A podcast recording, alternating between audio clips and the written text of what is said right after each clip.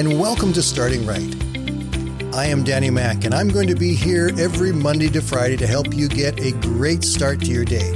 So grab your cup of coffee, sit back and relax for the next five minutes as I help you start your day by starting right.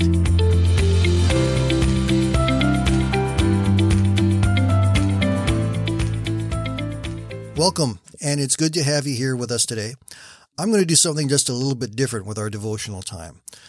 Today is a very important day for our friends in the United States just south of us here in Canada.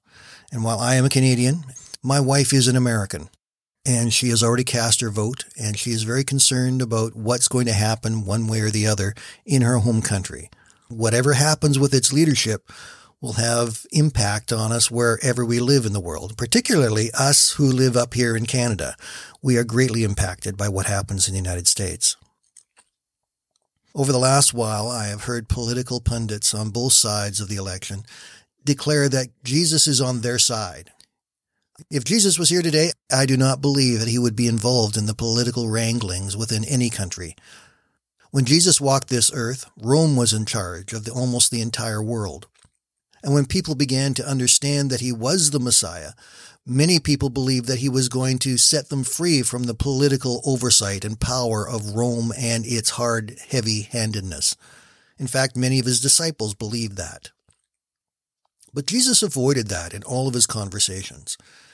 Instead of talking about the kingdom of Rome or the kingdom of this earth, he talked about the kingdom of heaven. And again and again and again, he taught what the kingdom of heaven was going to be like.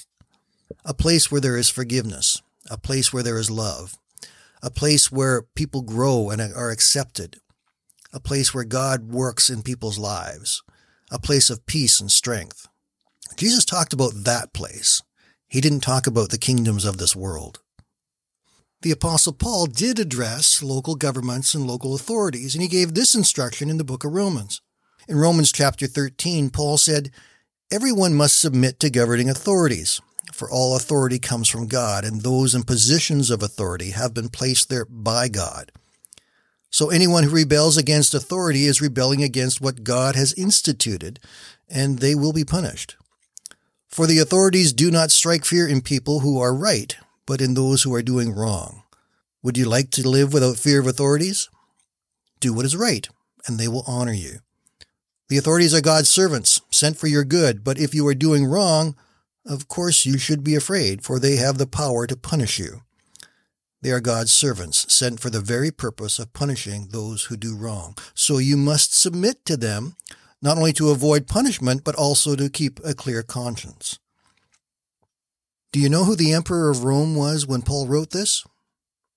He wasn't somebody who was particularly sympathetic to the Christians. It was a fellow by the name of Nero, someone who absolutely hated the Christians. And yet Paul writes and tells the Romans to submit to the authorities because they've been placed there by God. So a big key for us is that we don't have to like the guy or the party that's in charge. We are simply to do what God has told us, to submit to the authorities that he has put in place.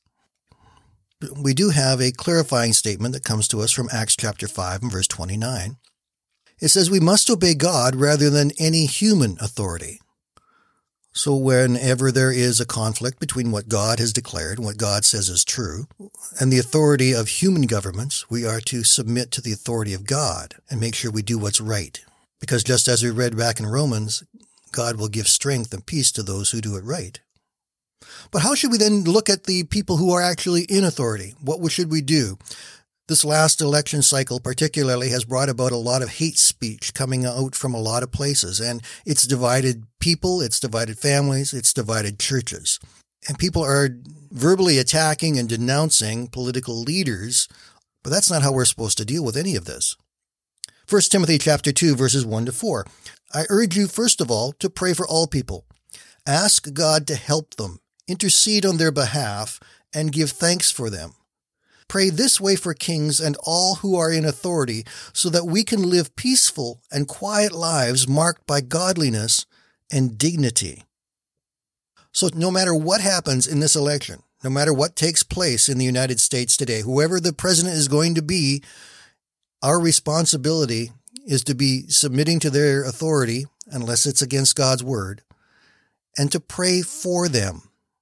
Notice the Bible doesn't say to pray against them. It says to pray for them.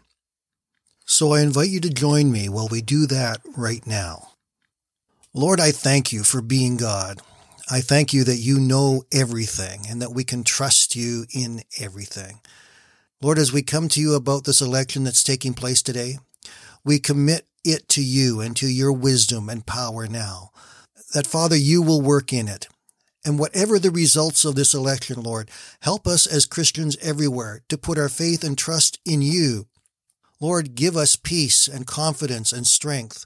Give us hearts that are open and are civil and are loving. Lord, you are still God, no matter who is president of the United States. And Father, no matter who wins this election, we commit that man to you. That, Lord, you will give him wisdom and understanding and strength to do what is right in every circumstance. Lord, where their hearts need to be changed, change it. Where their minds need to be renewed, renew it. But Father, fill them with your power and use them to help build your kingdom here on this earth and to rule wisely with grace and goodness. We thank you for them and ask your blessing on them now. So, Father, we commit it to you. We commit ourselves to you. We ask for your peace, grace, wisdom, and understanding to flow in us and through us. In Jesus' name, amen.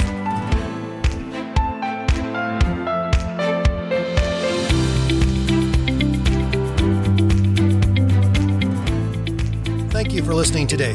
And I invite you to join me Monday to Friday right here on Starting Right with Danny Mack.